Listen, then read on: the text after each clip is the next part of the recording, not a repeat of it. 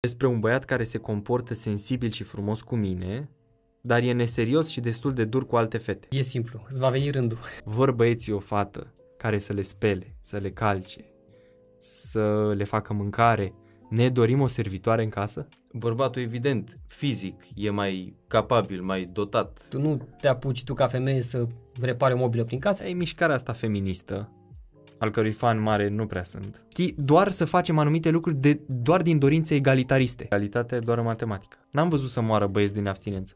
Sunt viu. Să zicem, Bogdan a zis, eu nu vreau să mă sărut. Robică, tu poți să zici, eu vreau să mă sărut, ați merge la piscină, slash mare, cu prietena? Dacă ea are 18 și el 31, cred că și așa ar fi ok. Uite, în lumea arabă, de exemplu, dacă văd o gleznă, o ia razna. Sunt vin serioși. În ziua de azi iei o papiotă, drup treiațe și faci un costum de bani.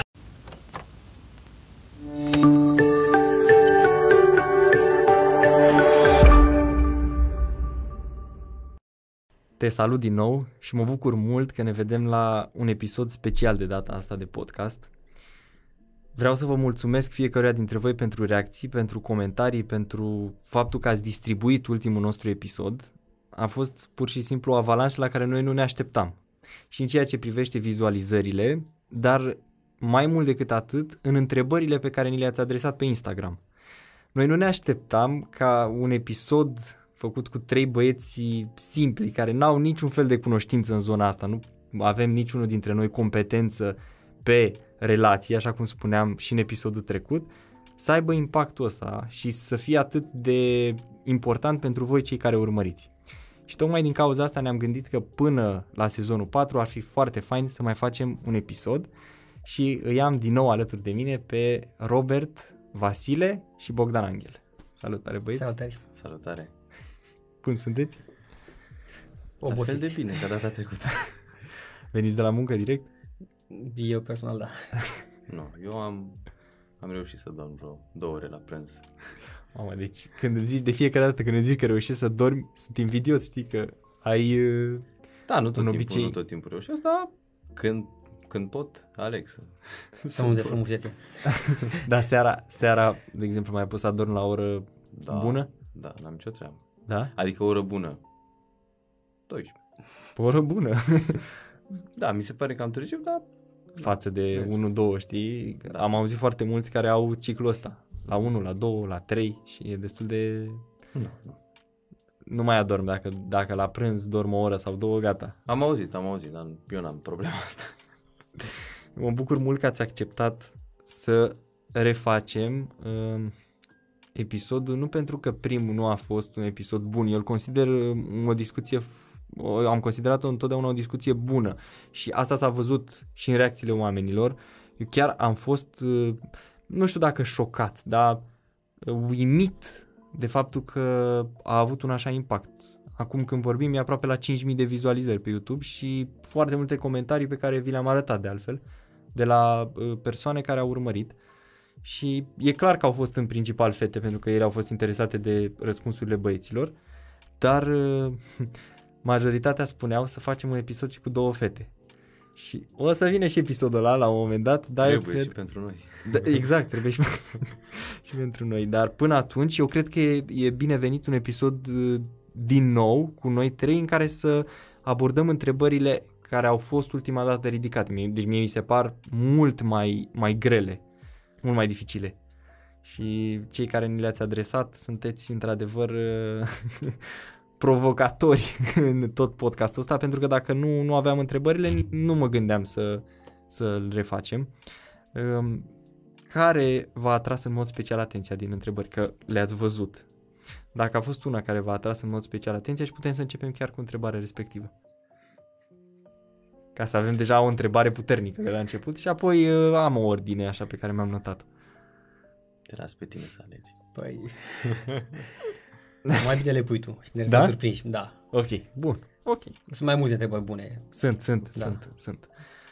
Bun, acum uh, același lucru. Hai să zicem că nu suntem niciunul dintre noi. Țin să reiterăm treaba asta, nu suntem experți în sentimente. Nu suntem... uh, Suntem chiar foarte falimentari. Învățăm.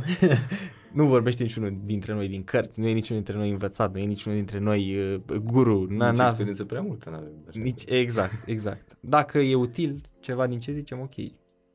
Dacă nu, uh, ne pare rău, sperăm să nu, să nu vă pierdem timpul, dar eu m-am mirat că la o oră și 40 cineva ar sta să urmărească și e atât de interesat, semn că fie sunt puține resurse pe subiectul ăsta în mediul uh, evanghelic, în mediul creștin, fie într-adevăr nevoia e atât de mare încât încă nu e, nu e acoperită, deși sunt resurse.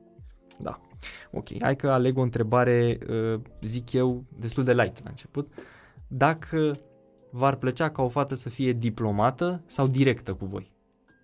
Să vă spună deschis anumite lucruri, de exemplu, ești neîngrijit sau îți arunci șosetele sau lucruri de felul ăsta sau să, să fie așa diplomată, să vorbească într-un mod destul de atent cu sentimentele tale. Da, nu cred că se, se exclud cele două, a fi atent cu sentimentele cuiva și a fi direct. Uh-huh. Eu sunt o tipologie de om căruia îi place să spună lucrurile mai direct și îmi place foarte mult să mi se spună lucrurile pe șleau.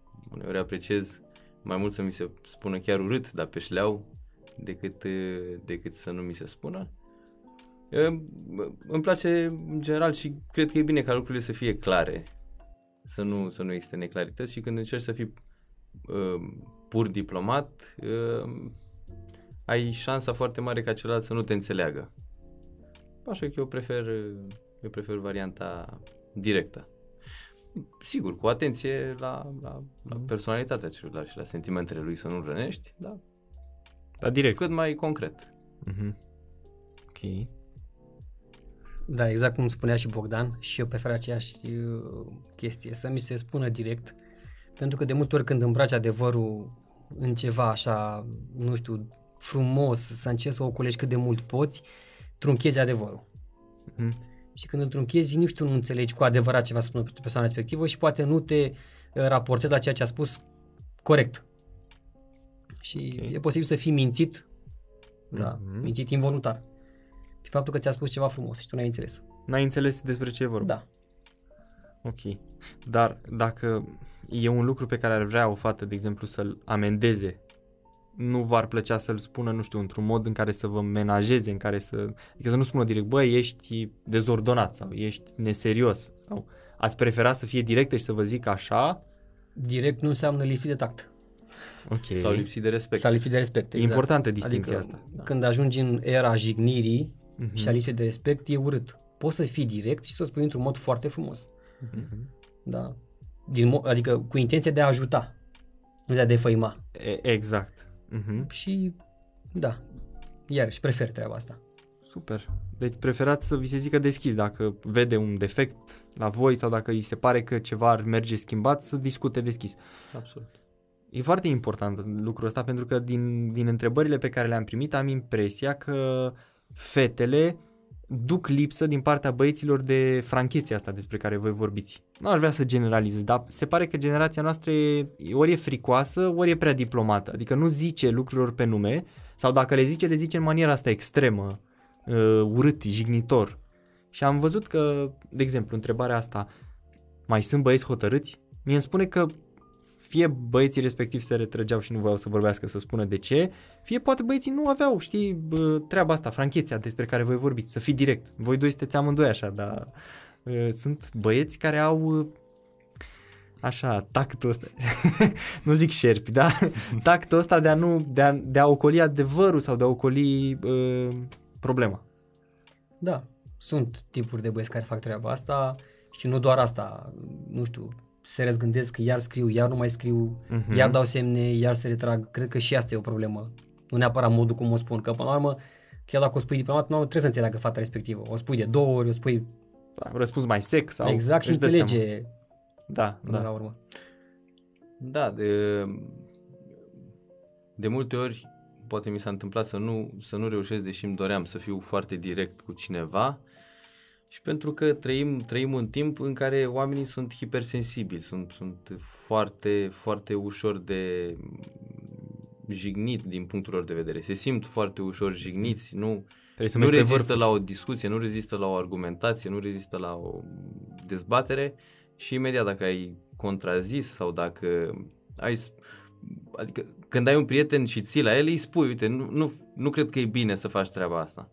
Pentru că știi că prietenul respectiv o să primească din partea ta uh, afirmația asta cu încredere și chiar dacă pentru el ar fi o afirmație, să zicem, grea, totuși are încredere în tine că o faci din dragoste pentru el, dar dacă n-ai ajuns să ai o relație uh, cât de cât apropiată cu cineva, e, e, e greu, e greu să fii franc cu el și el să înțeleagă că tu ești franc cu el pentru că ții la el. Sau... Pentru că îți pasă efectiv exact. de, de persoana respectivă și nu, e, nu vrei să jignești, vrei să ajuți. Da. Da. Ce ar trebui să cred despre un băiat care se comportă sensibil și frumos cu mine, dar e neserios și destul de dur cu alte fete? Cine e el cu adevărat? E simplu, îți va veni rândul. Să fii și tu între alte fete, nu? Exact, să fii printre fetele cu care se poartă urât. Faptul că se poartă frumos cu tine încă mai are ceva de dovedit, încă mai are ceva de, de câștigat. După ce va trece perioada asta, va începe să se comporte cu tine cum se comportă cu celelalte fete. Uh, aș da un sfat fetelor să se uite foarte mult la cum se comportă băieții cu mamele lor. Okay. Este un lucru foarte mare. Dacă se portă respectuos cu mama lor și mama lui, pardon, el, prietenul. Și o respectă, o iubește, e, nu știu, tandrețe, gesturi, așa o să fie și cu ea în cea mai mare parte. Mm-hmm. Dar dacă se poartă urât cu alte fete, e clar că ăla e comportamentul lui cu adevărat, care cândva, mai devreme sau mai târziu, va ieși la iveală. Și are un interes ca să te cucerească pe tine acum. Da, exact. Momentan. Are ceva de câștigat, să te impresioneze, să arate bine, să, să dea bine, că e un băiat de treabă. Tot e temporar, părerea mea. Adică nu poți să fii duplicitar. E foarte greu ca băiat să fii duplicitar. Ca de ramă. Ca om în general și e evident că un om se face cunoscut la modul cel mai real în momentul în care nu are nimic de câștigat sau nu are nimic de pierdut.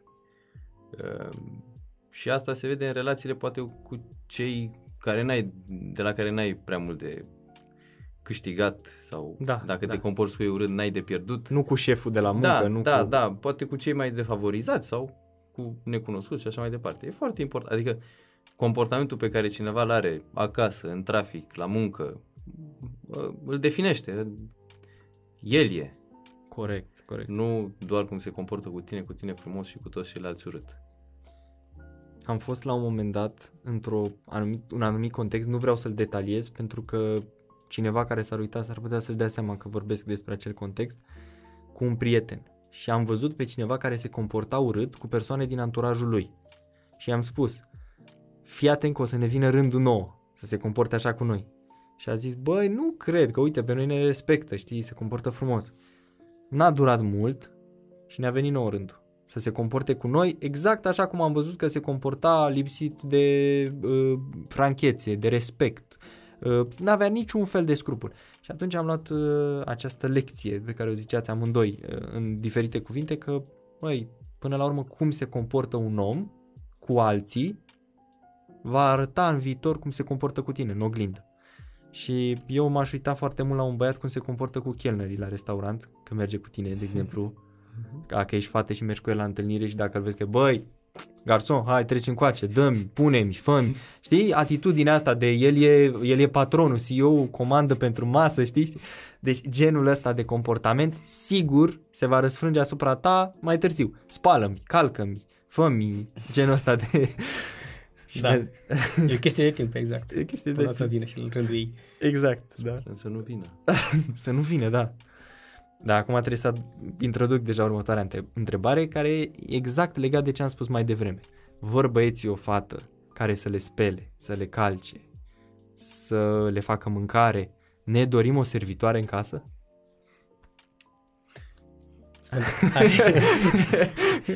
nu, iarăși, cele două nu, nu sunt obligatoriu... Eu trebuie să pun problema în dungă, da, da, da, da, da, da, da. Sau, da,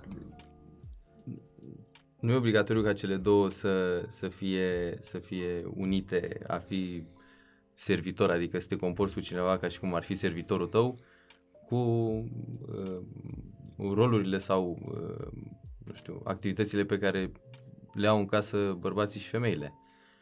Din punctul meu de vedere, e evident, eu, eu unul, îmi, îmi doresc o, o prietenă, o soție care să, să se ocupe de treburile casei, da, treburile casei de care mă pot ocupa și eu. Uh, și asta nu înseamnă că ea e sclavă sau că eu sunt sclav sau când, când iubești, vrei să, vrei să creezi un mediu cât mai plăcut pentru celălalt. Dacă, dacă îți iubești partenerul, nu să aștepți să-ți spune el pune și mie masa că vine obosit de la serviciu sau uh-huh. eu pui tu că te gândești că o să vină obosit și vrei să-i faci o surpriză sau adică cam, cam aici aș duce discuția. Ok. Uh-huh. E o teorie învechită care la un moment dat se aplica. Într-adevăr, bărbații făceau în cea mai mare parte munca grea, munca câmpului. Mergeau, de cu plugul, nu știu. Muncă la câmp. Muncă serios. la câmp, munc, munci grele. E clar că nu se putea ocupa după aia să spele rufele și vasele, că nu erau mașini de spălat rufe și mașini de spălat vase și trebuia să facă femeia, pentru că rămânea acasă și oamenii își doreau o femeie care să facă treaba asta. Acum nu mai e cazul. Uh-huh. Plus că treburile în familie se împart, cum se împart bucurile, se împart și Necazurile. Responsabilitățile. Exact cum spunea și Bogdan. Le faci când e obosit, le faci tu. Adică trebuie să vină de la sine. Mai e o chestie. Bărbatul ar trebui să se deprindă cu treburile astea din familie. Adică el ar trebui, când se căsătorește, să știe să le facă. Foarte adevărat, da. Adică orice părinte trebuie să învețe, să-și învețe copilul să și le facă și el. Când se va căsători să știe să dea și el cu fierul pe o cămașă în contextul în care soția e plecată. Da. da. Nu mergi la biserică, nu mai am cămași când e călcate. Sau nu știu să... Zicem pijama. Exact. Dacă din copilărie ți le deprinzi, îți va fi ușor să le faci în familie. Și le împarți cum împarți orice. E mișcarea asta feministă, al cărui fan mare nu prea sunt, cu riscul de a-mi lua acum niște comentarii puternice. Dar eu nu sunt de acord cu mișcarea feministă pentru că însăși mișcarea feministă mi se pare că e împotriva femeii. Deci mișcarea asta te învață ca femeie că Eh, n-ai nevoie de nimeni, că ești independentă, că tu poți, că ar trebui să eh, faci fix aceleași lucruri pe care le face bărbatul. Iar eu nu sunt de acord cu treaba asta, eu cred că rolurile sunt diferite. Pentru că e ca și cum îl iei pe Cristiano Ronaldo și îl pui fundaș. El e foarte bun atacant, înscrie, dar nu e bun fundaș. Nu e bun pe, pe rolul ăla, adică fiecare are un rol. De ce îl discriminezi? Da, corect.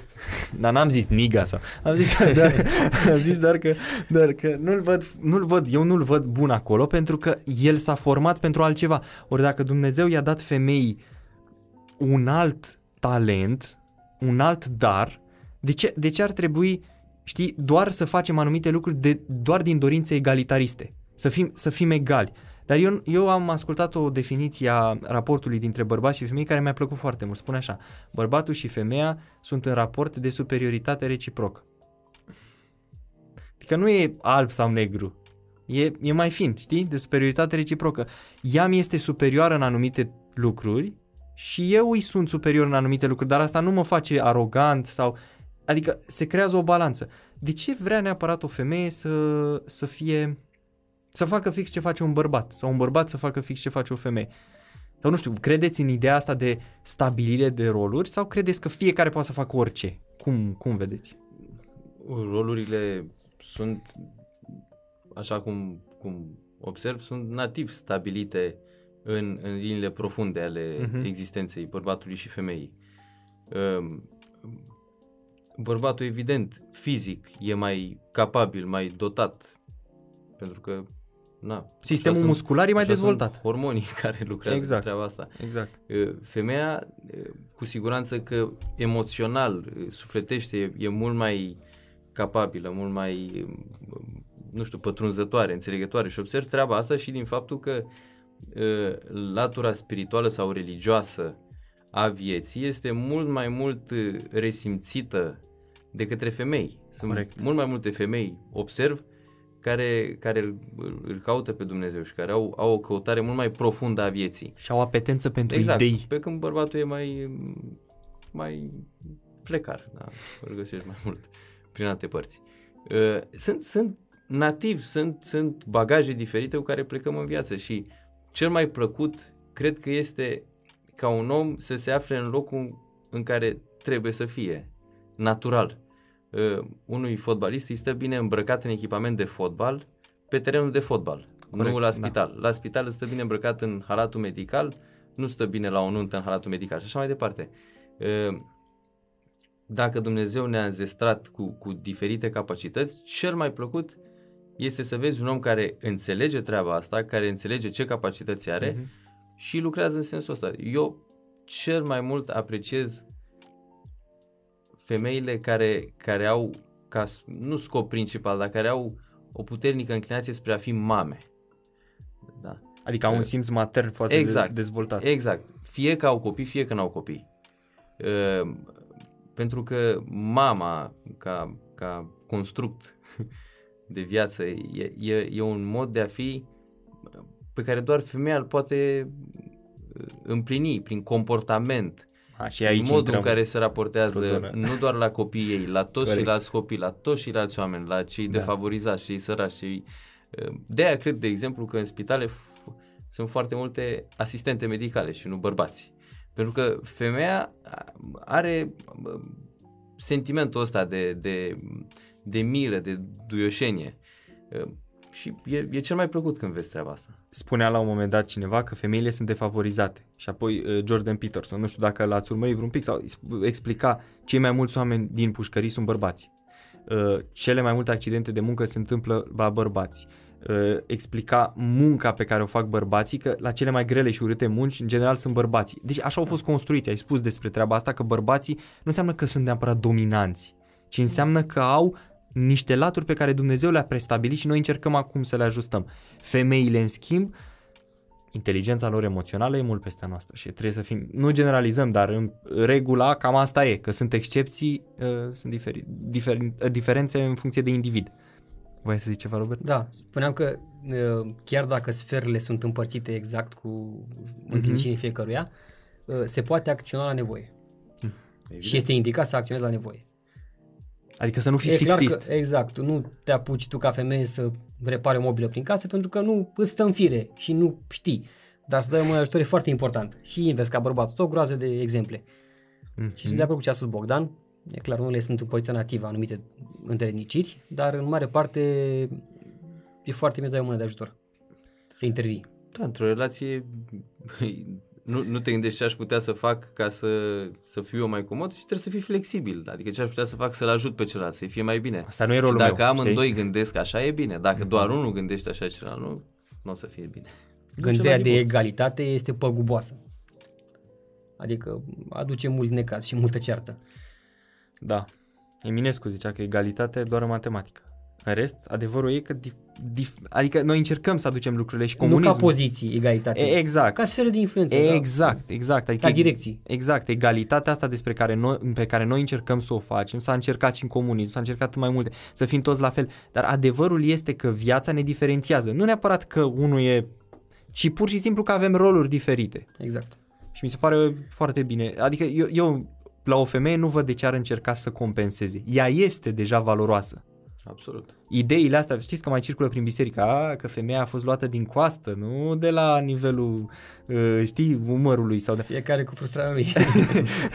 deci sunt aberante lucrurile astea, să, da. să gândești în modul ăsta. Da. Normal. Ok. Intrăm într-un subiect foarte greu, spun eu, pentru băieți. Ați auzit astfel de discuții pe care băieții de obicei le, le aduc. Dacă mă iubești, faci asta pentru mine. Adică te culci cu mine.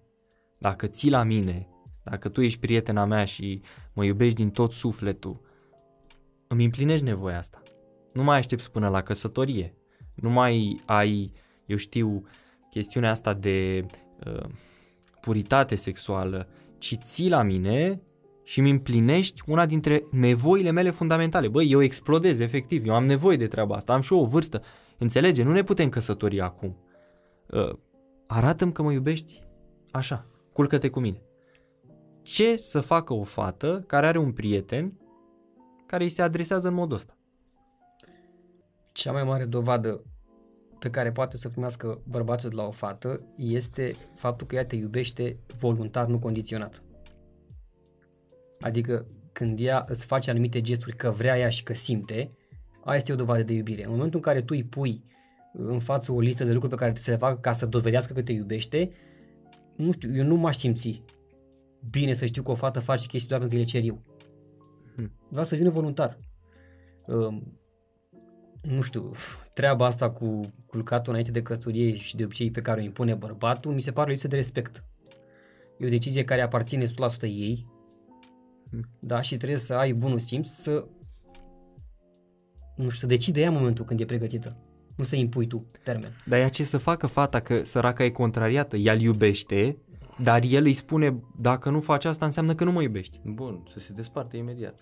Bărbatul se raportează greșit la ce înseamnă iubire, din start. El nu înțelege ce înseamnă iubire. Nu, dar el nu Bun, iubește. dar și el ea- nu iubește, exact. El Pentru- nu iubește, el iubește trupul ei sau altceva, dar nu sau se iubește ea. pe el pentru că vrea să se satisfacă pe el Da, însuși. deci clar că pe ea nu iubește și în, în situația asta pf, Egoism. Și atunci înseamnă că o fată, voi ce ați recomanda ca o fată să facă? Să, ai zis tu imediat aici să se pună punct. despartă, da. Nu poți să ceri unei fete pe care o iubești treaba asta. Mhm. E egoism pur. Și o, adică, nu știu, doar pentru asta o iubești? Pentru că se culcă cu tine, adică restul nu contează? Sunt o mie de chestii pe care poți să le găsești frumoase și plăcute într-o fată pe ca, pentru care să le o iubești, nu doar sexul. Și eu n-am, Asta e vă... un bonus, e... Mhm. n-am văzut să moară băieți din abstinență. clar. Știi că nu e ca la mâncare, adică dacă nu mănânci mori. Sunt viu. adică fiecare dintre noi are, are treaba asta uh, în noi, pusă de, de Dumnezeu, da? Instinctul sexual, adică noi, noi nu spunem... Nu-l poți nega, stai puțin. Exact. Nu, nu, nu, nu suntem extremiști. Exact. Asta nu poate fi negat, e, e normal, există, Mhm. el se manifestă. Dar suntem și ființe raționale, nu suntem animale. Că la animal vine de două ori pe an sau de câte ori pe an e sezonul împerecherii și se împerechează, dar suntem oameni. Avem și un... uh, Chiar citeam cartea asta, Dopamina, și spunea despre faptul că dopamina acum e recunoscută ca molecula dorinței, nu a plăcerii, a dorinței, faptul că îți dorești ceva. E chestia aia, știi, când treci pe lângă o hamburgerie și s- îți salivează tot creierul și zici, mamă ce mi-aș dori acum un hamburger și după ce începi să mănânci îți dai seama că de fapt era doar o chestie de poftă. Dar are și un circuit al controlului. Adică Dumnezeu ne-a creat și cu partea dorinței, dar și cu partea controlului. Și în orice moment tu poți să inhibe acea dopamină, tot cu un aflux de dopamină. E uimitor e, mecanismul ăsta din, din creier. Deci eu nu cred că există băieți care nu se pot abține, ci pur și simplu vor în momentul ăla treaba asta și e șantaj emoțional.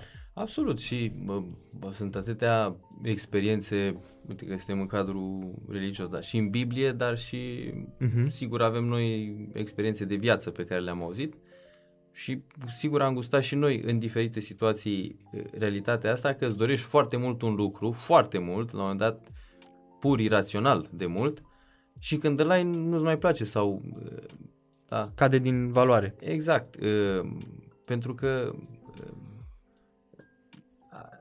e, e o dorință, cum zicea Robert, e o dorință evident egoistă, adică nu are de a face cu lucrul în sine, tu nu vrei sau tu nu apreciezi lucrul respectiv și apreciezi ceea ce îți oferă ție lucrul respectiv. Și după ce ți-a oferit, gata, lucrul e bun de aruncat. Da. E păcat. Dar nu putem să zicem, că mă gândeam să zicem despărțiți-vă, dar nu putem să zicem. Doar nu mai vorbi cu el. nu, eu cred că ar fi bine să se despartă Ar fi bine, nu? Cât, cât mai repede, adică nu... Se poate schimba un astfel de băiat? Da, se poate schimba, cum să nu? Dar e periculos să stai lângă el. Absolut. Este, da. Mă gândeam, da, mă gândeam la fetele care chiar sunt contrariate de treaba asta. N-aș zice neapărat că sunt naive, deci nu aș pune eticheta asta, ci pur și simplu iubirea te face să, să vrei, cum ați zis voi, să sacrifici. Și tu zici, poate chiar pentru el, asta este însemnul iubirii și o fată zice să-l țin lângă mine, să-l țin aproape de mine, să mă căsătoresc cu el, să fiu, să-i fac pe plac. Ei, eu cred că dacă îi faci pe plac, ajungi rău. Să țin lângă Dumnezeu, poate. Am auzit și ideea asta. Să-l țin lângă Dumnezeu? Da, Să- da, da. Prin faptul că Wow. îl țin în relație cu mine, poate mai bine la biserică sau...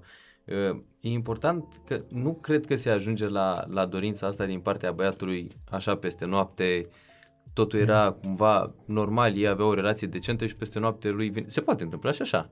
Dar în general cred că există un parcurs al Ok. relației care conduce până la momentul în care băiatul spune, uite, eu vreau, Vreau. asta. Vreau asta.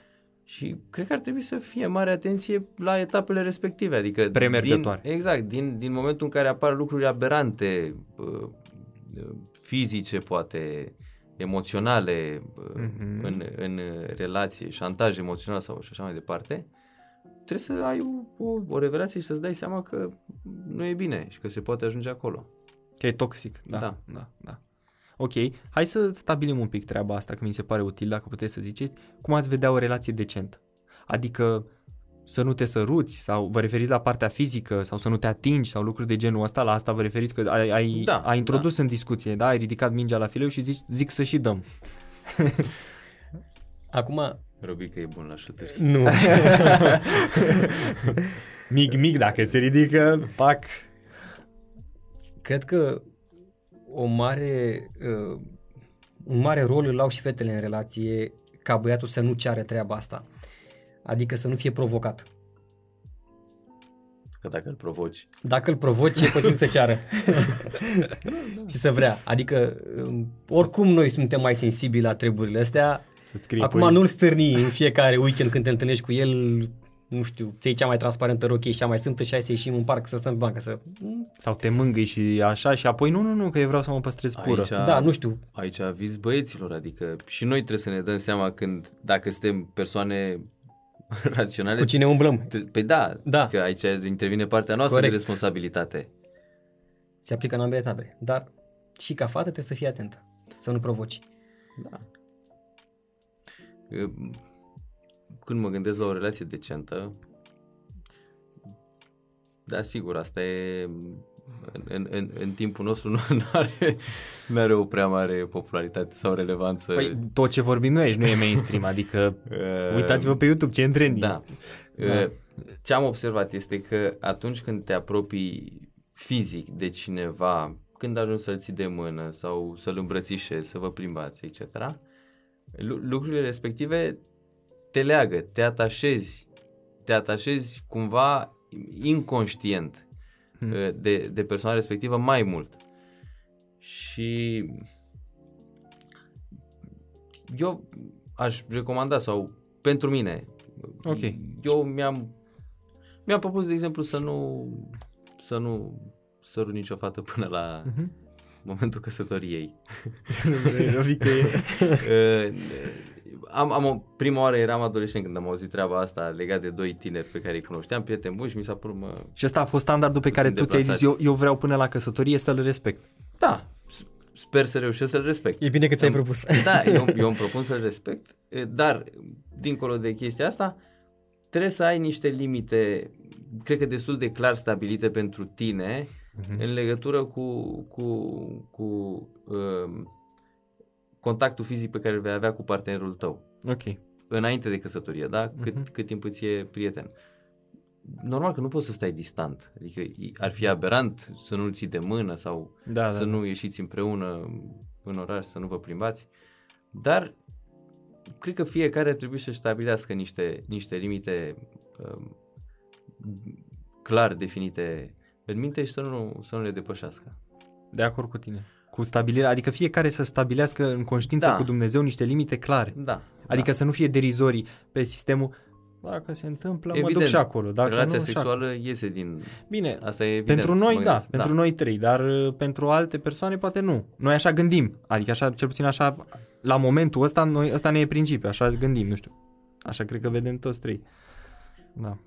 Chestia e că, uite, de exemplu, dacă petreci mult timp împreună, doar voi doi într-o încăpere sau doar voi doi noaptea, vă plimbați pe nu știu unde, ă, astea sunt lucruri care pot deveni periculoase la un moment dat, pentru că pot crea un context care să îți sucească mintea.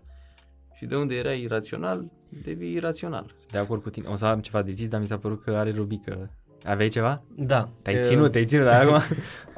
Vezi, Bogdan și-a impus limitele lui în funcție de cum consideră el și cât de sensibil se vede.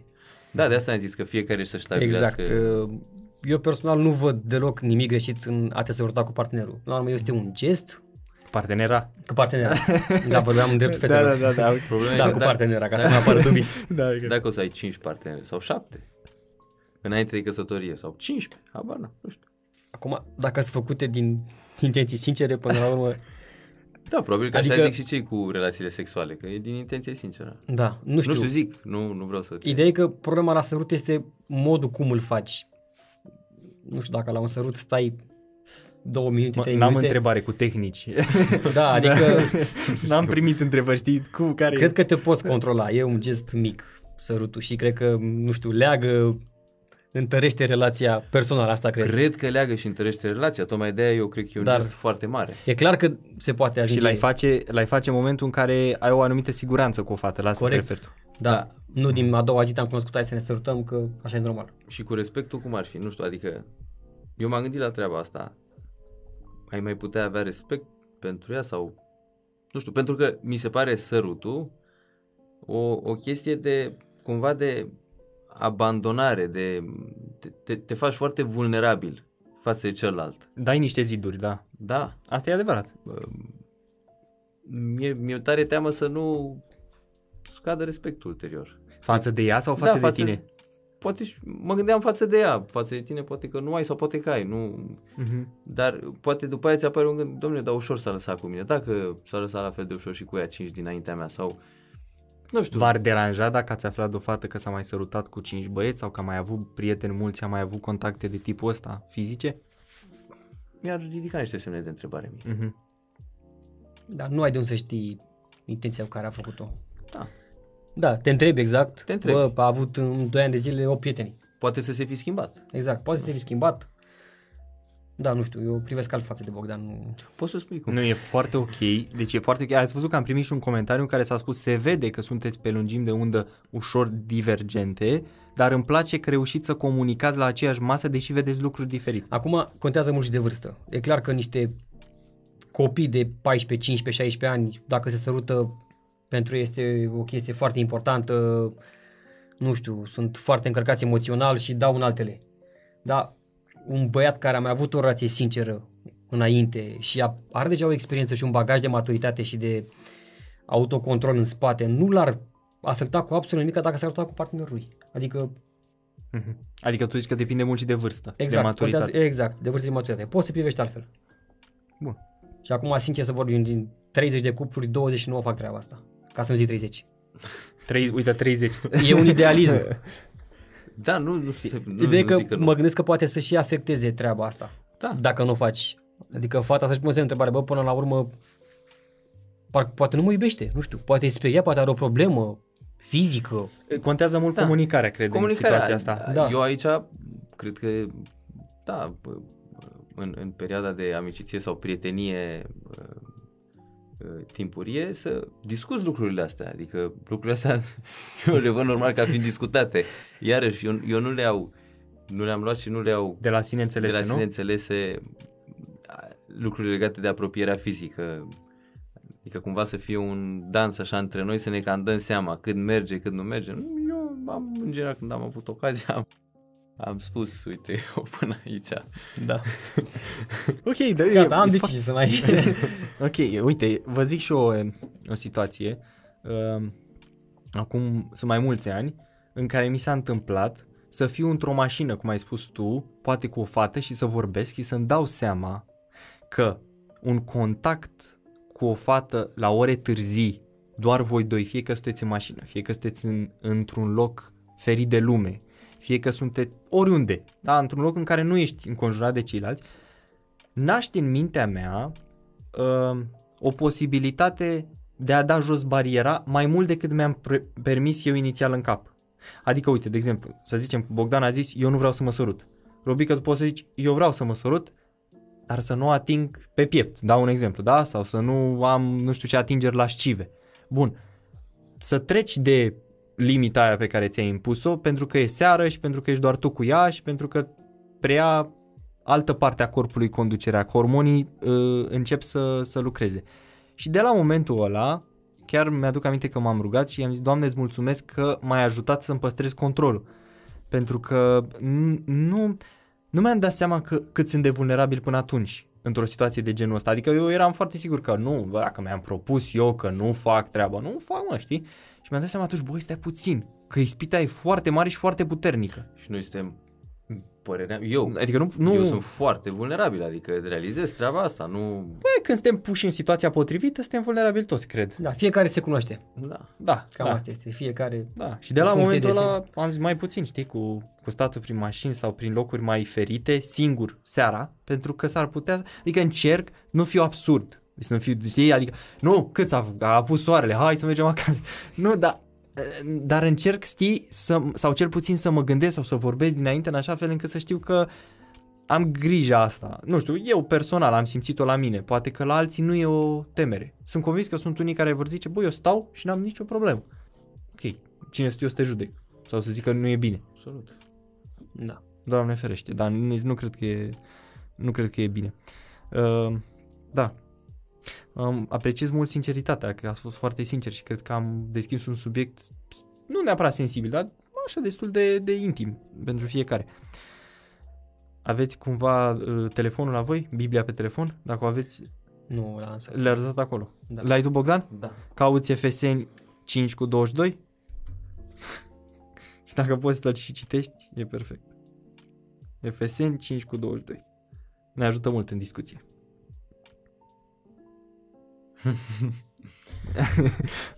Și până unde citesc? Ai, știi care nu e pot partea doar imp- 22 să citesc. Da, Da. hai să citim 22 și vedem. da, spune Pavel, nevestelor fiți supuse bărbaților voștri ca Domnului. ok. Căci bărbatul este capul nevestei, după cum și este capul bisericii. Și mai zice, bărbaților, iubiți-vă nevestele cum a iubit și Hristos biserica. Da, ăsta nu e S-a așa dat pe sine important. pentru- Da. În general, Primul era. discuțiile dintre bărbați și femei, într-adevăr, primează... Primează primul, nu? Da, da. Eram în biserică, vă aduceți aminte și a zis o video, ăsta e verset tare, știi? Când s-a discutat despre, despre treaba asta. Cum e cu supunerea femeii față de bărbat din perspectivă creștină? Că noi suntem acuzați că gândim medieval, că avem o perspectivă destul de retrogradă. Cum interpretați voi versetul ăsta în termeni moderni? E evident că nu e vorba despre o inegalitate a existenței sau a valorii vieții. Um, Tind să cred, um, conform Bibliei, mă bazez pe, pe, pe Biblie, că este foarte greșit înțeles de multe ori paragraful ăsta din, din Pavel, Uh, pentru că nu se, nu se citește uh, continuarea referitor la ce au bărbații de făcut. Și um, eu cred, am auzit uh, expresia asta când eram mai mic și chiar cred în ea, că dacă tu ca bărbat um, îți vei face soția să se simtă ca o regină, ea te va, te va considera un rege. Um, bărbații în, în, în, în, în legătură cu rolul pe care l-au într-o relație, bărbații de departe au cel mai greu rol și uh, cea mai mare responsabilitate. Pentru că ei trebuie să iubească și să sacrifice total uh, ceea ce sunt și ceea ce au. Cum, da, Hristos a făcut pentru biserică.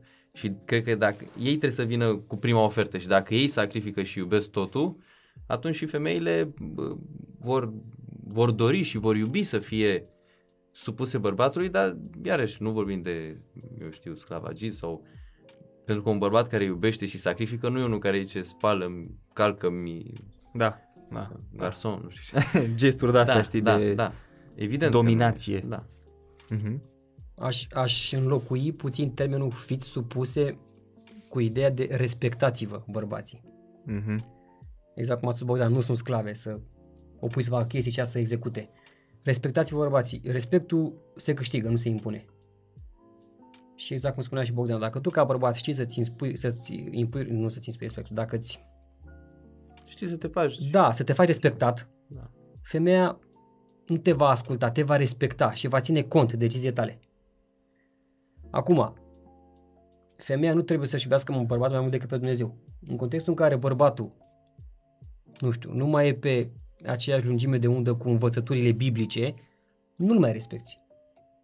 Mhm. Adică nu, pu- nu-l pui, Dacă nu, nu-l pui, nu-l înaintea, înaintea lui Dumnezeu. îl respecti, dar nu, înțeleg ce vrei să spui, nu-i dai întâietate, ci Dumnezeu exact. are. Este un respect condiționat Da. pe care trebuie să-l dea femeile bărbaților. Mhm. E, asta e greutatea, mi se pare, aici în, în, în, în relația între bărbat și femeie și cum e relația, de exemplu, între Hristos și biserică.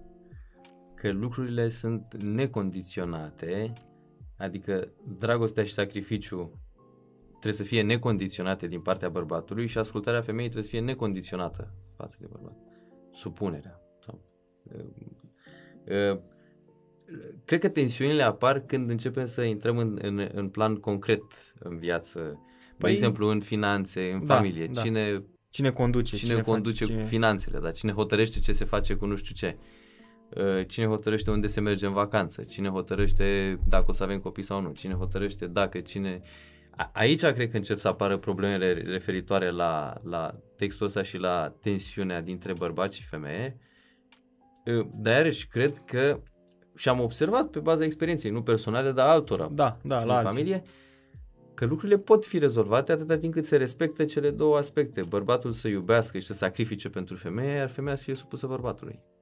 Vă zic un perce personal, nu știu cât e de... Nu e omologat, e părerea mea. S-ar putea să-mi iau ură multă pe... Patentată. Da, exact. Eu cred că femeile chiar își doresc să fie dominate. Unele. Unele depinde de caracter. Aș zice... În majoritate. În majoritate, Ok. că sunt, sunt excepții, Da. știu, știu excepții și mi-e frică, da? dar, dar, dar, femeile, o femeie care își înțelege feminitatea, îi place să fie dominată, dar nu dominată în modul ăsta Autoritar. autoritar, nu în modul autocrat în care a venit Hitler și știți, a arătat treci, fă, acum. Nu. Doar poate o femeie care e lipsită de respect pentru sine acceptă un astfel de tratament. Dar o femeie care își înțelege rolul și feminitatea și uh, delicatețea și sensibilitatea își dorește un bărbat puternic lângă ea. Nu-și, de- nu-și dorește un bărbat fără coloană vertebrală care, ce facem? "Bă, Ce vrei tu? Ah, bine, cum zici tu? Ce?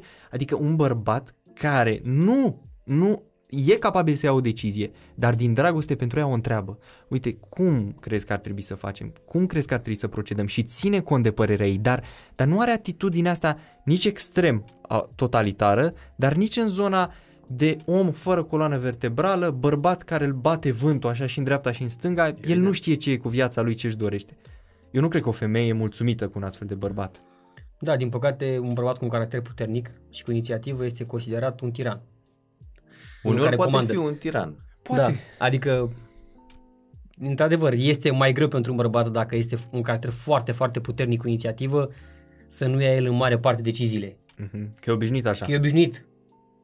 Nu știu, ai, nu știu, ești uh, un director și ai sub tine sute de oameni și tu ești învățat zi de zi să dai comenzi. Când vii acasă, Când vii acasă e greu să lași treaba asta în spate și să-ți tratezi. dugunoiul, știi? Treci da, și de dugunoiul. asta să- e asociat uh, conducerea, caracterul ăsta puternic cu tirania, cu, con, cu dictatorismul.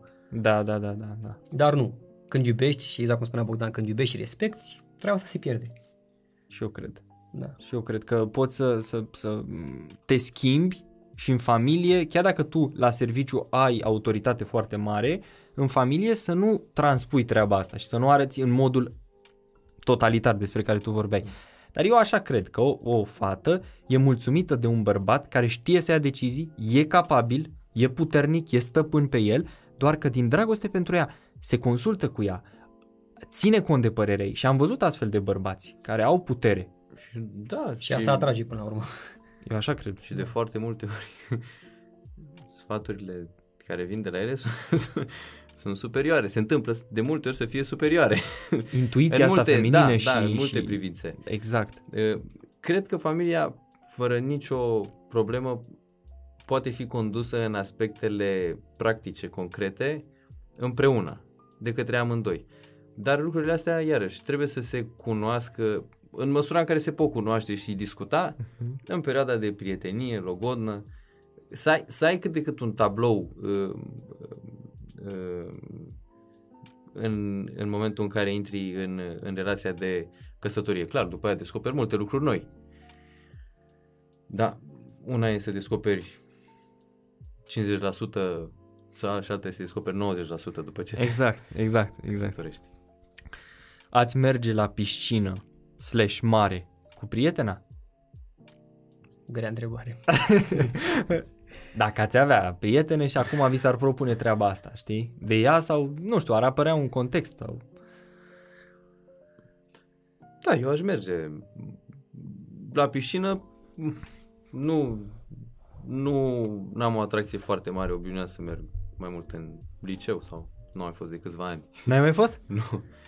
E, pentru că e un context în general pur piscină, când e doar piscină, oamenii merg mai mult să stea la soare, să se etaleze, să...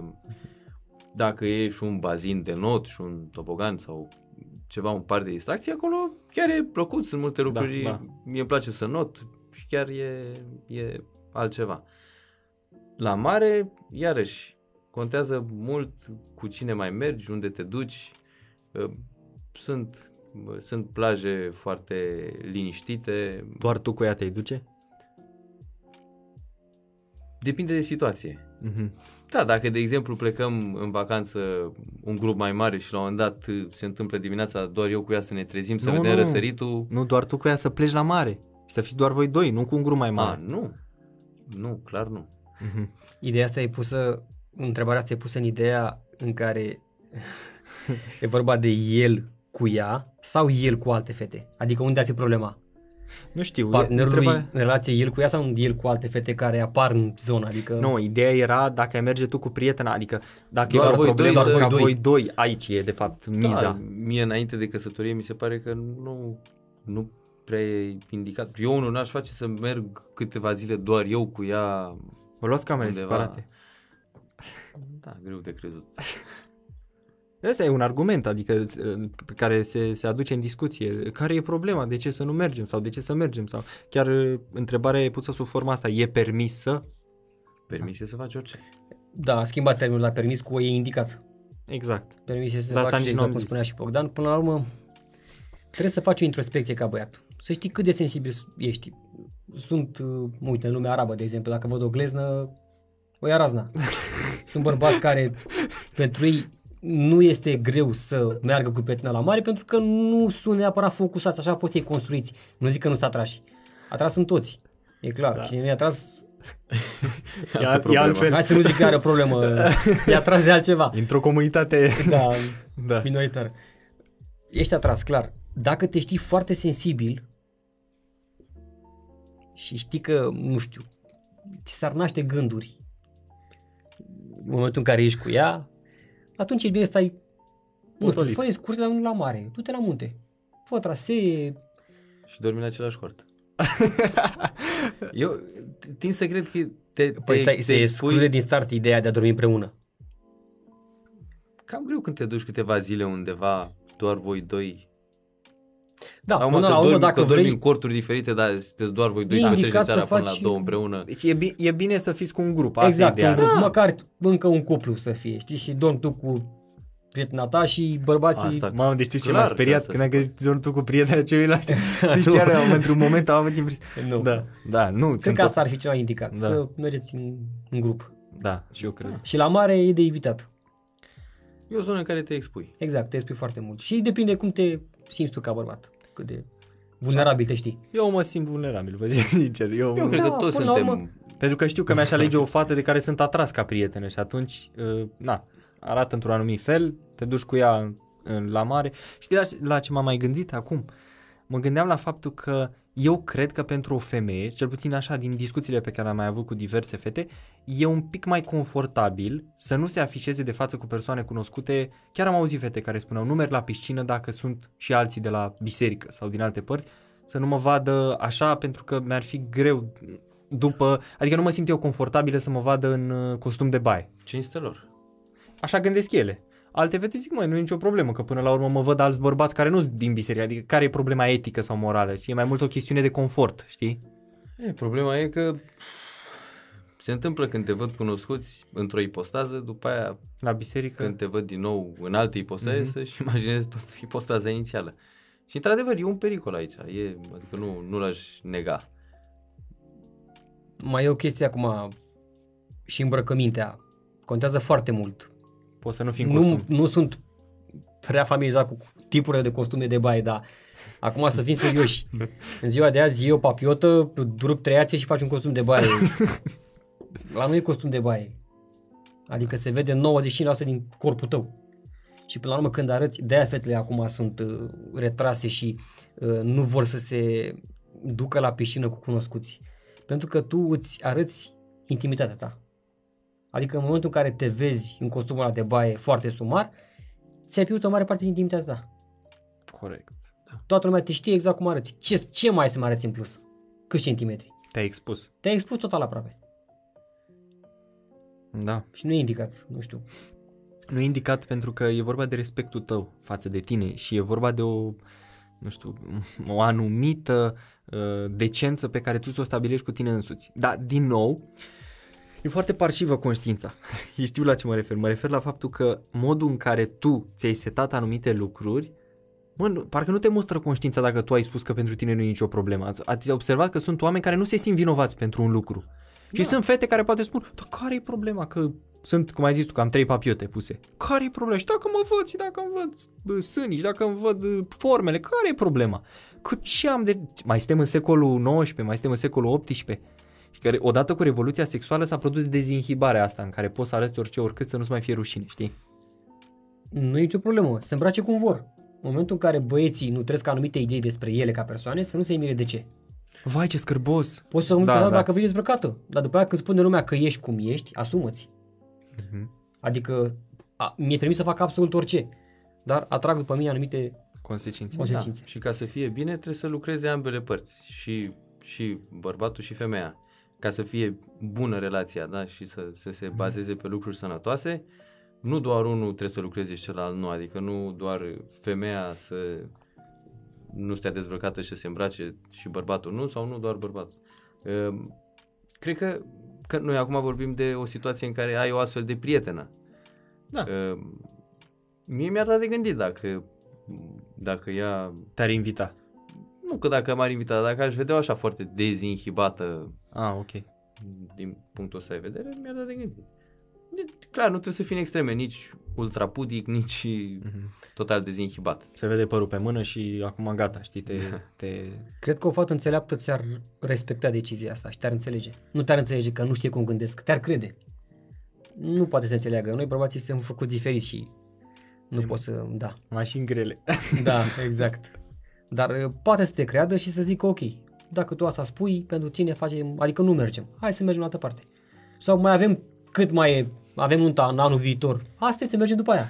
Acum mai e un lucru, nu știu voi cum l-ați experimentat sau... Da, na, eu când am iubit, m- Mhm. nu mi-a trecut niciodată prin minte Știu ce vrei să ceva Da. murdar sau ceva deplasat sau ne la lucruri, adică față de persoana respectivă nu trăiesc cel mai, Cel mai pure mare gânduri. respect și cele mai pure gânduri și Da. bă, a, așa mi se pare normal când, când iubești pe cineva că, nu știu, ai, ai o raportare față de el cu cel mai mare respect. Când, când ajung uh, când ajungi în situațiile astea în care începi să, să, să-ți dorești să te stăpânești, să te stăpânești, să te...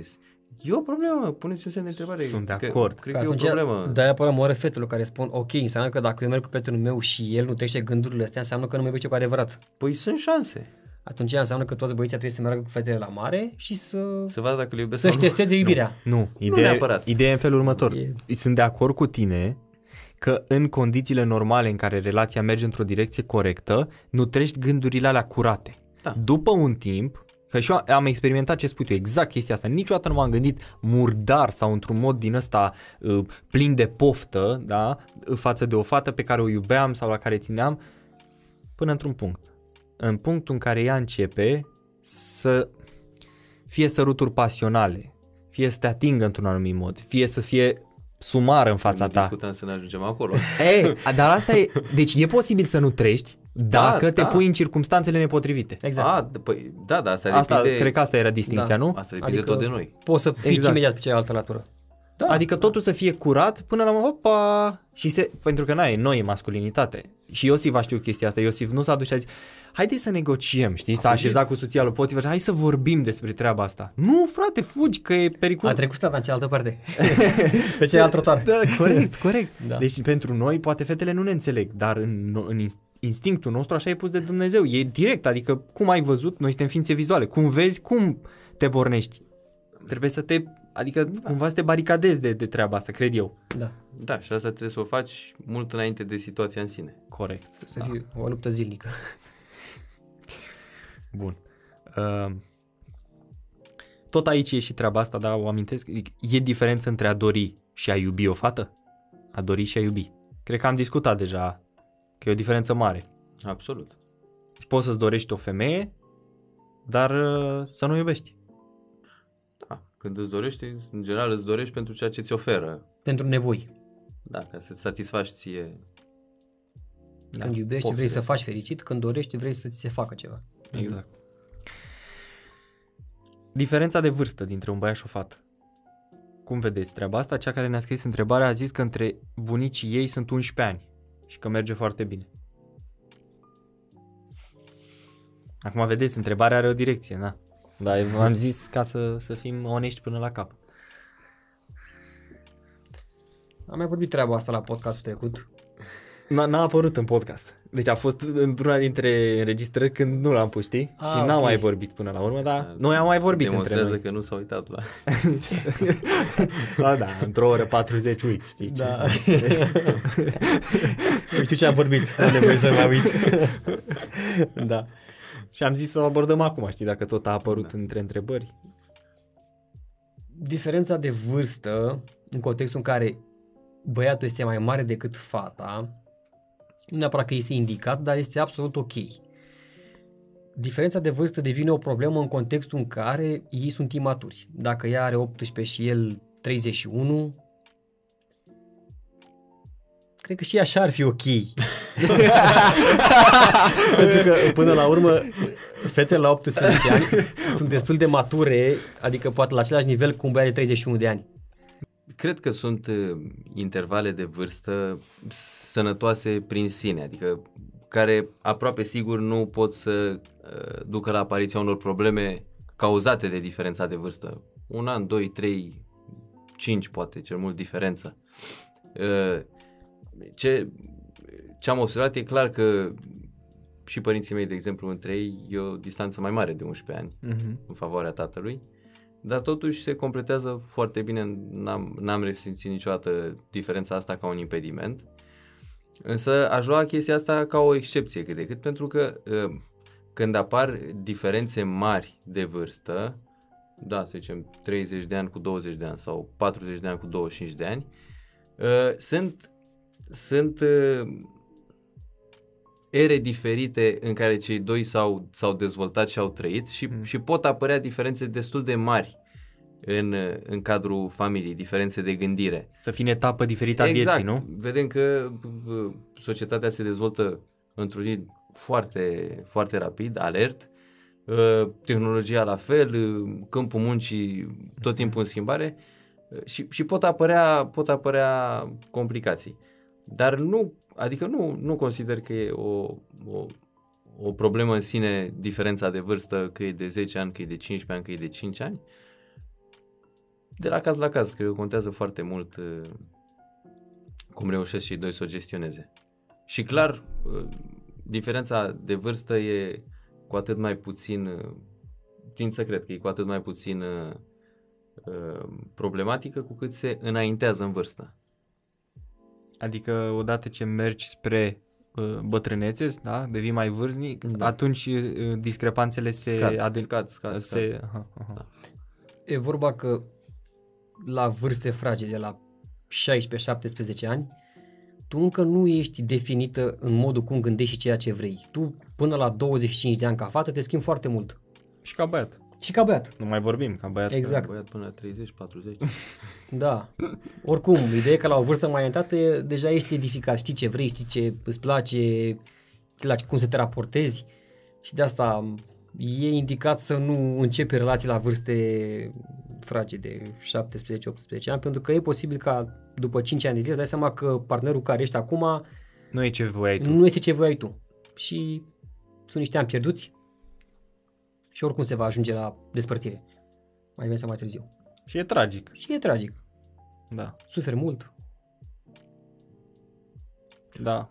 Pe cât posibil, cred că intervalele sănătoase de vârstă, dacă, dacă ne încadrăm în ele, avem șanse mult mai mari să, să ne înțelegem bine cu, Da. cu partenerul. Mai să multe vorbim similari- aceeași limbă. Exact, mai multe similarități, cu atât mai bine. Asta e, Da. e clar, e logic, e un truism deja, dar uite, de exemplu, întrebarea asta am văzut că e foarte mult adresată de fete. La vârste 16-17 ani, cum ai spus tu. Fete încă nesigure, mici, care întâlnesc un bărbat de 30 de ani sau de 28 sau... Uite, întâlnește unul ca noi, da, la vârsta asta și e vrăjită de faptul că respectivul deja lucrează, are mașină, are o stabilitate, nu doar financiară, și în maturitate. Îi vede pe cei de vârsta ei că se uită pe TikTok, știi, iar ăsta lucrează, are o anumită perspectivă asupra vieții și atunci privește la el cu jind și zice, mă, dar ce ar fi dacă aș fi cu un bărbat de vârsta asta? Și poate că e un lucru bun. Da, și poate gândește destul de matur dacă gândește în felul ăsta, adică Da, eu n-aș da, condamna. Da, da, O da, astfel nu, de nu, nu, gândire. corect, poate că Adică caută respect- lucrurile mai înalte, nu... nu lucruri din astea Da. așa. În același timp e posibil ca respectivul să fie un manipulator, un șmecher care clar. se folosește de vârsta ei ca să o ademenească despre ce vorbeam mai devreme. Clar. Dar uh, întrebările astea cam aici vin, pentru că aici fetele sunt nesigure. Ce fac? Sunt la o vârstă fragedă. Ce fac? Să mai aștepți la o vârstă Exact, cu fragedă. cât, cu cât amână decizia asta, cu atât e o decizie mai bună. Mhm. Dacă mai așteaptă un an de zile, decizia aia este din ce în ce mai bună, proporțional. Dacă o faci cu 3 ani mai târziu, diferența aia de 11 ani va fi o decizie bună. Adică te Adică să aibă răbdare maturizezi. să se maturizeze. Că ai tot timpul înainte, adică nu ți-a trecut viața și ai rămas nemăritată Exact. sau neînsurat. mă gândeam acum la partea diferențele de vârstă în care, și știți deja clișeele astea, pentru bani. Că Da. fetele sunt tinere și frumoase, iar bărbații sunt cu bani și în vârstă. Și se practică treaba asta, dar diferențe de 20-30 de ani chiar. Vă aduceți aminte de tipul ăsta care conducea Playboy, care avea 86 și ea avea 26 sau 30 și s-au căsătorit. Nu erau iubiti, erau practic și-am fiat niște copii. Că asta altfel nu pot să înțeleg. Da. E clar că primează beneficiile acolo, nimic altceva. Niciun sentiment pur în relațiile alea. Ma, mici excepții, poate, dar nu. Greu de crezut. Deci în societate e văzută treaba asta așa, mă refer strict în, uh, în lumea poate de elită, de... și am văzut că se discută treaba asta pe multe forumuri, mi se pare echilibrat, echilibrată concluzia la care am ajuns noi. Um, Aș trece la o întrebare destul de, de delicată. Dacă întâlniți o fată ce provine dintr-o familie destrămată, ați fi dispuși să intrați într-o relație cu fata respectivă sau ați avea dubii mari? V-ar reține? N-aș putea zice că m-ar reține în sine lucrul ăsta, dar aș fi mai atent decât în cazul unei fete care n-ar veni într-o familie destrămată, la care aș fi atent și acolo la familie, da. E evident că orice, orice aspect al vieții care e uh, puțin ne la locul lui sau mai mult ne la locul lui, e, e bine să fie investigat și să fie privit cu atenție sporită. Pentru că nu e o regulă, dar se poate întâmpla și se întâmplă poate peste 50% din situații ca oamenii care vin dintr-o familie destrămată la rândul lor să trăiască experiența unei familii destrămate. Nu e un determinism, asta tot de noi ține, tot noi alegem Nu e ce ceva facem. fix. Nu, nu. E...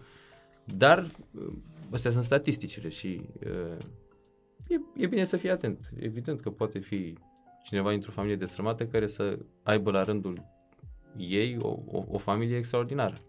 De ea depinde dacă pleacă din familia respectivă cu bagajul că o să ajung să fac și eu la fel sau eu vreau să fac total diferit.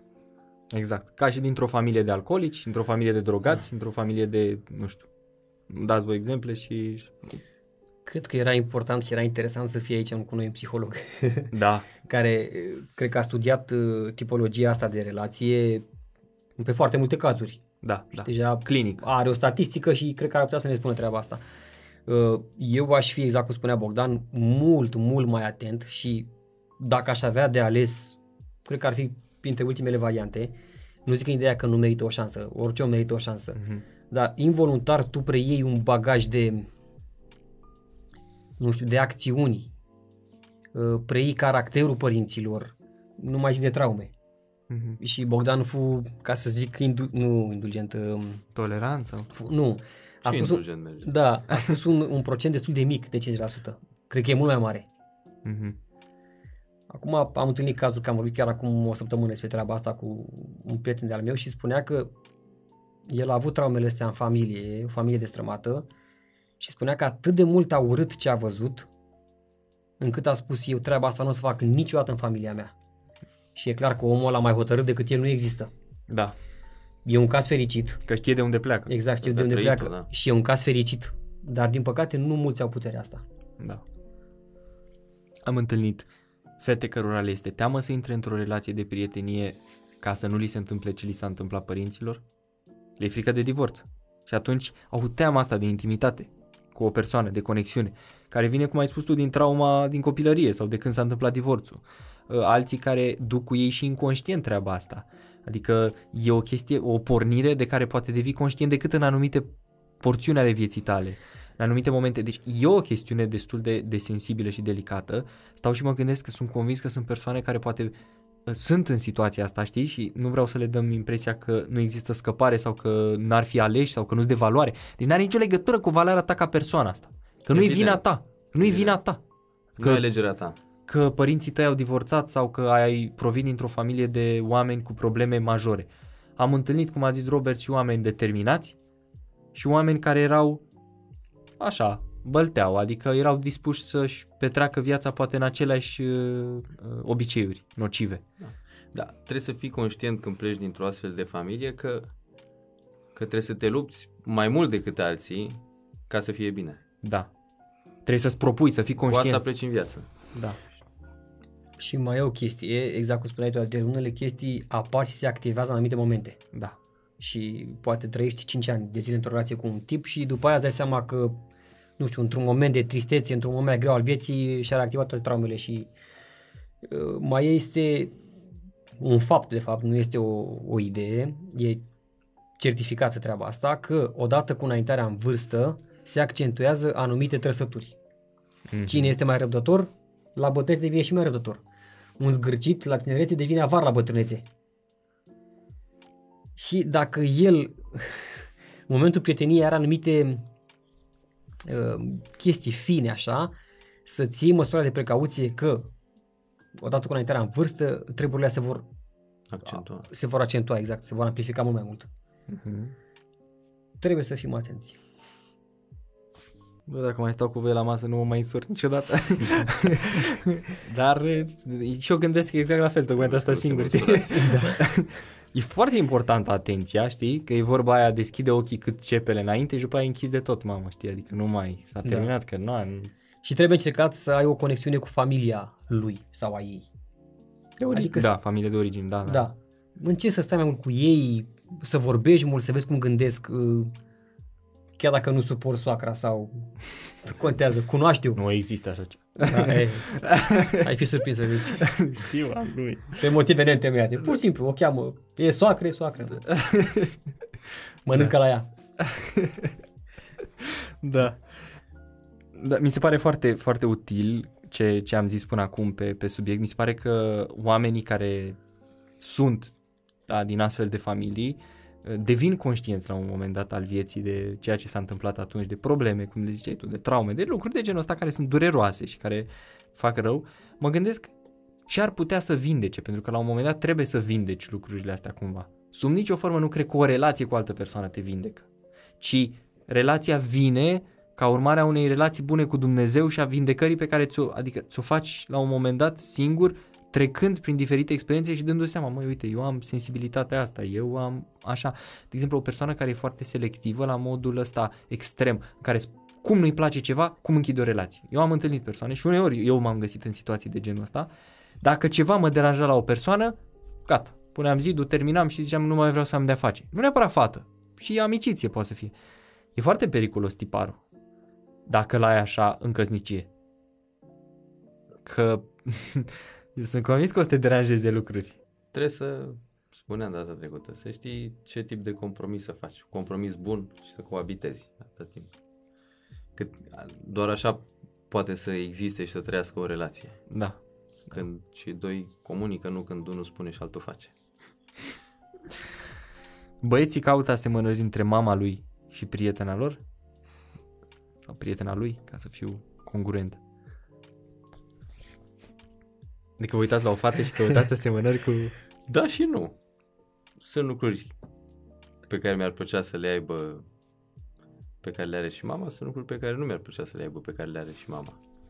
Nu, eu nu găsesc o regulă. În asta probabil că știința spune că or fi lucruri Da, complexul ăla. inconștiente Mai pe deep. care le cauți.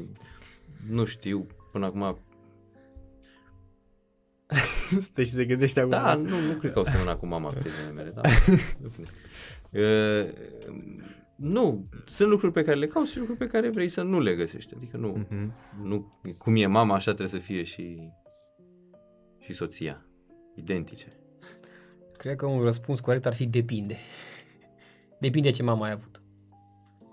Nu știu, dacă ai stat până la 20 ceva de ani în casă cu mama care te-a cicălit zi și noapte să faci pe ea, să faci pe ea, să faci pe ea, să faci pe ea când ai scăpat, aici eu nu mai vreau așa ceva.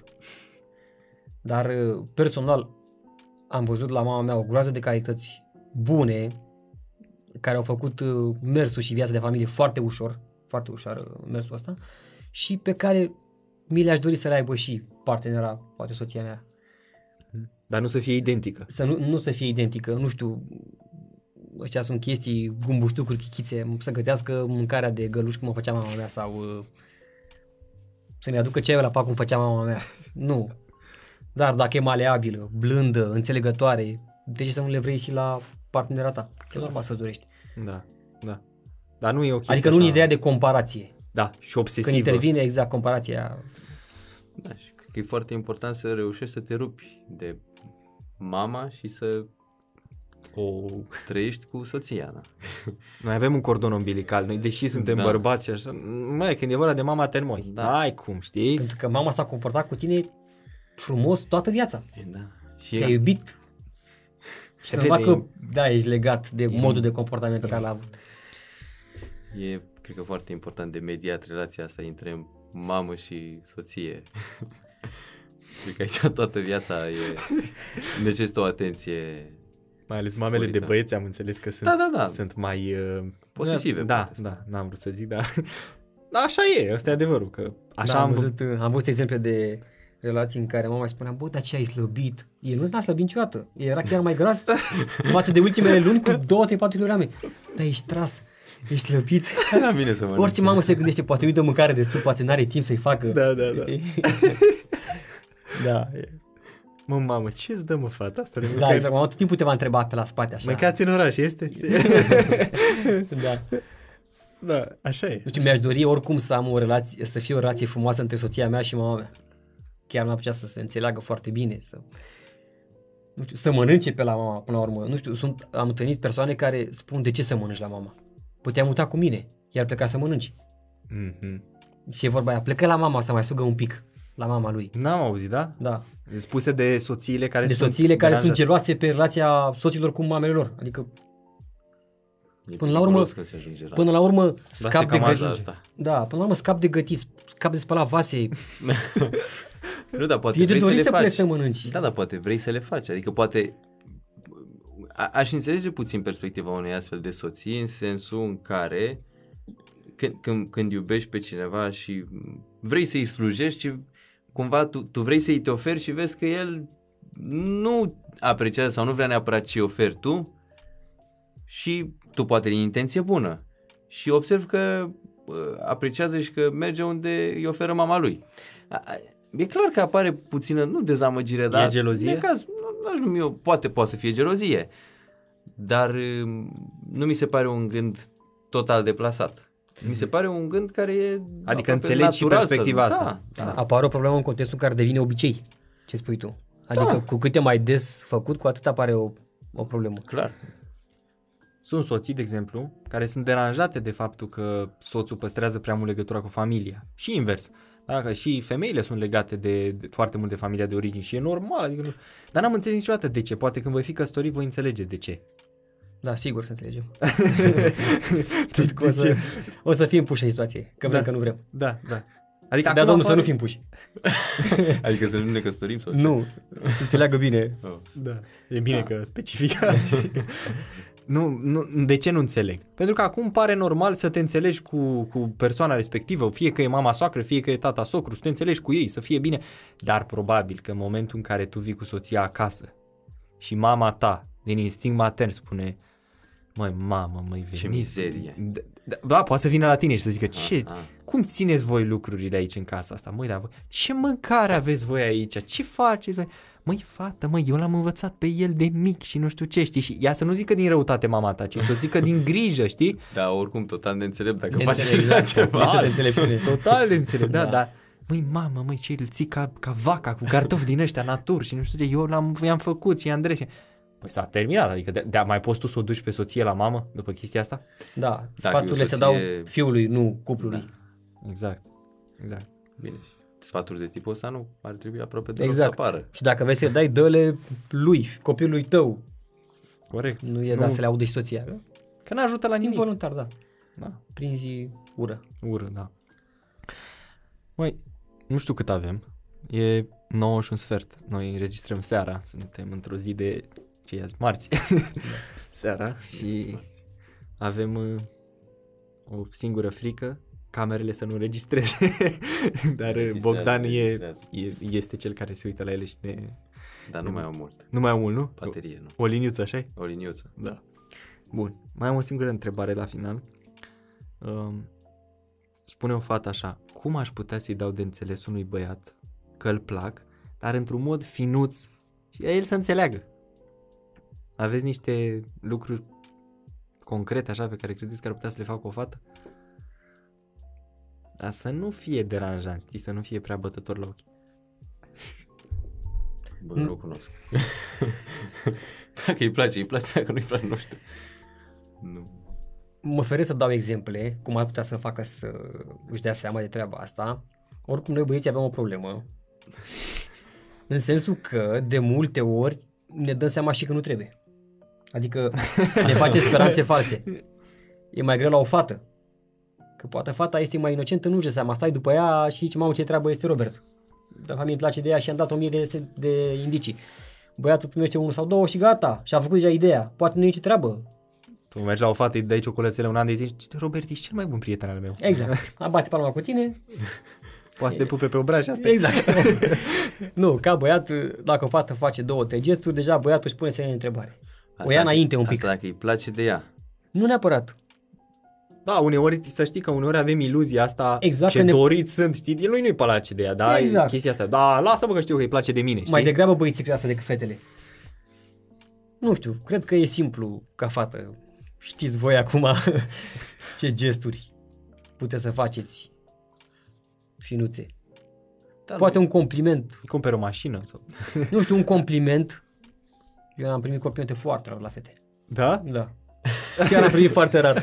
Adică dacă o fată mi-ar face Toți un am făcut, compliment, toți am primit. Da. cred că ar fi deja un semn. Ce E un, brațe e un ai, singur ce... exemplu. Uite, ce- asta poate pentru că ai primit rar, tu și eu și... Dar poate unul care primește des, pentru el nu mai e un semn treaba asta. Uh, da, e posibil. Înțelegi? Adică noi am băut uh, suc de portocale o dată pe an. Suc de portocale, se, 100 ml zici că... Da, acum, uite, îți dau exemplu, după podcast, tot felul de fete care să scrie, Robert, mi-au plăcut mult ideile tale, extraordinar. Ai simțit că e o atracție, că e o... Nu, nu, nu, nu m-aș baza pe asta. Mhm. Nu, asta n-ar fi un semn. Nu mi-a scris nimeni. Să spună treaba asta. e o invitație, nu? Dar uh, dacă ar face, probabil că atât de mult ar aprecia ce am spus și concluziile pe care le-am uh, făcut să se înțeleagă, încât uh, s-a, nu știu, s-a decis să-mi scrie. Da. Dar n-aș trage concluzii pe treaba asta. Întrebarea era ce pot face ca să înțeleagă că îl plac? Sau Da. cam așa suna Da, întrebarea? da, da. Eu așa cred că uh, poți să facem azi și să fie și delicată. Da, Că să asta nu e fi- complicat Asta e situația. problema, că nu trebuie să fie prea... uh, vizibil că băiatul fuge. Delicat poate fi și direct. Da, Să ne da, respingem. dar dacă lui îi place de ea, la cel mai mic semn, cel mai delicat și cel mai inofensiv, el o să fie leșinat. dacă lui nu-i place de ea, poate să vină cu basculanta să-i... Adică, Cam așa e la băieți. da, nu, nu, n-ar trebui să-și facă prea mult grijă o fată Că în, nu-și dă el cazul, seama. în cazul în care el o place, că să nu fiu foarte delicată, că poate nu o să-și dea seama. Nu, dacă o place, treaba, și ei îi place de el, treaba e rezolvată din punctul meu de vedere, adică nu. Dar dacă lui nu-i place, n-ai ce să faci. Acum depinde și de persoane. Eu, de exemplu, chiar dacă nu mi-ar plăcea de ea și nu ar trebui să-mi aducă neapărat basculante de gesturi, ca să-mi dau seama. A, da, Adică nu, eu, eu am Eu exagerat. m-aș prinde mult mai repede, Da, normal, normal. chiar dacă nu, nu-mi place de ea. Te prinzi, adică sunt anumite lucruri, eu zic totuși că e bine ca fată să-ți păstrezi siguranța asta a, nu știu, a unei apropiere amicale până nu ești sigură că băiatul respectiv are ceva pentru tine. Eu cu părerea asta merg, pentru că e foarte greu pentru o fată să fie respinsă. E mai greu pentru o fată să primească o respingere din partea unui băiat, mai greu de digerat, decât e pentru un băiat să primească o respingere. Noi suntem obișnuiți. Noi suntem obișnuiți și e ceva în natura noastră să avem reziliență la treaba asta, cred eu. Da. Că noi inițiem, e normal. Nu s-a terminat uh, lumea cât a refuzat o fată. Te expui când, când, uh, când faci o chestie în asta, te expui și expunerea poate să fie dureroasă în caz că primești un răspuns negativ. Da. Uite, mă gândeam acum la un exemplu. Dacă, de exemplu, ți-ar da o fată un like la o poză postată acum un an jumătate. Nu știu. E un tip de semn. Adică clar că a dat scurt toate pozele tale, s-a uitat prin profilul tău, Da, nu i-a plăcut bluza aia roșie pe care a avut-o tu acum 2 ani de zile. E clar că i-a plăcut de tine sau îi place de tine. dar ce zici dacă din greșeală a dat? Se uita prin profilul tău și te verifica și, a Și dat- asta e un semn. Ce căutam profilul meu? și poți să-i scrii tu. exact. Te rog frumos să nu mai umbli în profilul meu și să nu mai dai speranțe false, că eu caut să mă însori. exact. Da, una peste alta, astea sunt lucruri, sunt, sunt semne sau cum să le zice, dar sunt lucruri de nimic aproape. Adică, Puierile, da. da. Nu, Dați nu, frumoase. Nu te, să- da, te un pe suflet. Nu te bazezi pe lucruri din astea când vrei să faci ceva De acord. serios. Astea sunt... Dacă vrei să cunoști pe cineva, să-i dai de înțeles că vrei să-l cunoști, să încerci să vorbești cu el, să, să, să, să, să ai un context în care să-l cunoști fizic, poate într-un grup și așa mai departe. Adică te, te străduiești la lucruri mai serioase, nu... Până la urmă, dacă îi place foarte mult de el, nici nu e nevoie să facă ceva, că se vede la o paște. Nu știu. Se observă. Se observă cum te comporți în preajma lui, Când te cum joci cu zâmbești. părul, ce să mai... Da, nu știu dacă clișee. Dacă ești... Nu știu dacă se mai aplică. Cine știe? Poate mănâncă ceva. Da, da, da, corect. Păi a fost uh, una, unul dintre episoadele la care eu m-am simțit cel mai lejer și, și mai natural, chiar mai, mai simplu decât la primul, celălalt pe care l-am făcut. Mi se pare că ne-am și obișnuit așa, cred că am putea să o ducem episoade multe în felul ăsta pe diferite teme. Să vedem dacă e nevoie în primul rând. E bine să mai aduci și fete. ca să- Da, da, asta va fi 100%, dar uh, am zis că dacă acum avem întrebările și oamenii sunt interesați, hai să le, să le abordăm. Uh, Vreau să vă mulțumesc la final pentru faptul că ați acceptat și pentru primul episod și pentru al doilea. Mulți au impresia că e o chestiune de imagine sau că e un exercițiu de imagine. Nu, e un exercițiu de vulnerabilitate ăsta, foarte mare. Adică să-ți expui punctele de vedere, chiar și cele mai intime, în public și să încerci să arăți niște discuții pe care am fi putut noi să le avem într-o mașină în drum spre, nu știu, București, Tabără. spre tabără, da. Exact. Uh, lucruri din intimitatea noastră, lucruri personale pe care le-am spus, ne facem vulnerabili și cred că nu e neapărat o virtute, dar este o, un lucru care aduce cu sine o responsabilitate. Și responsabilitatea asta e mai mare decât ideea de imagine. Nu cred că vreunul dintre noi gândește în modul ăsta. Nu e exercițiu de PR, ci pur și simplu vorbim niște teme care sunt de interes. și trebuie înțeles că ce am spus noi acum nu trebuie și nu poate fi luat ca etalon. No, 100%. Absolut. N-are nicio- Da. Sunt pur experiențele noastre. Exact. Nu. Dacă ajută, e foarte bine. Dacă nu, Ne-am bucurat. Dacă ajută, consultați și alte dacă am manuale. răspuns la vreo întrebare. Da, da. Uh, am zis că facem episodul ăsta toc- tocmai din cauza faptului că există un interes foarte mare Și dacă există un interes pentru subiectul ăsta, eu i-aș încuraja pe cei care ne urmăresc sau ne ascultă să urmăriți și alte podcasturi, pentru că mai există podcasturi creștine care abordează tema asta. Mai există cărți foarte bune. Da, chiar nu, nu, nu mi-a trecut prin cap să facem anumite uh, recomandări, dar cred că le putem face pe paginile sau le putem trece în descriere. Chiar o să le trecem în descriere, în descrierea de la YouTube. Cărți, anumite materiale pe care le, le poți parcurge, pentru că sunt utile și acolo chiar sunt oameni specializați. Ceea ce spunem noi e un cumul așa de uh, experiențe, lucruri pe care le-am mai citit și uh, educație pe care am primit-o, fiecare dintre noi. Mi-a părut bine să fiu cu voi băieți. Mulțumim și, și nouă. Și când o să mai avem ocazia, oricând mi-ar plăcea să, să reluăm discuția pe orice subiect, că e o atmosferă frumoasă. Cu mare drag. Da. Salutare și vouă și să ne revedem în sezonul 4 cu bine. Până data viitoare, să trăim cu sens.